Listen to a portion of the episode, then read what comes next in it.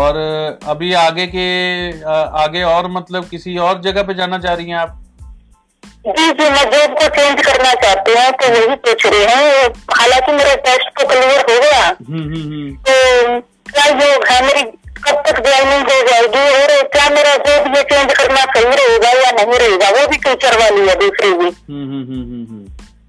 देखिए क्या है ना कि जो आपका कुंडली इस समय में चल रहा है उसमें बहुत ज्यादा फायदा अभी भी नहीं दिखा रहा है, बहुत ज्यादा फायदा तब भी नहीं दिखाएगा।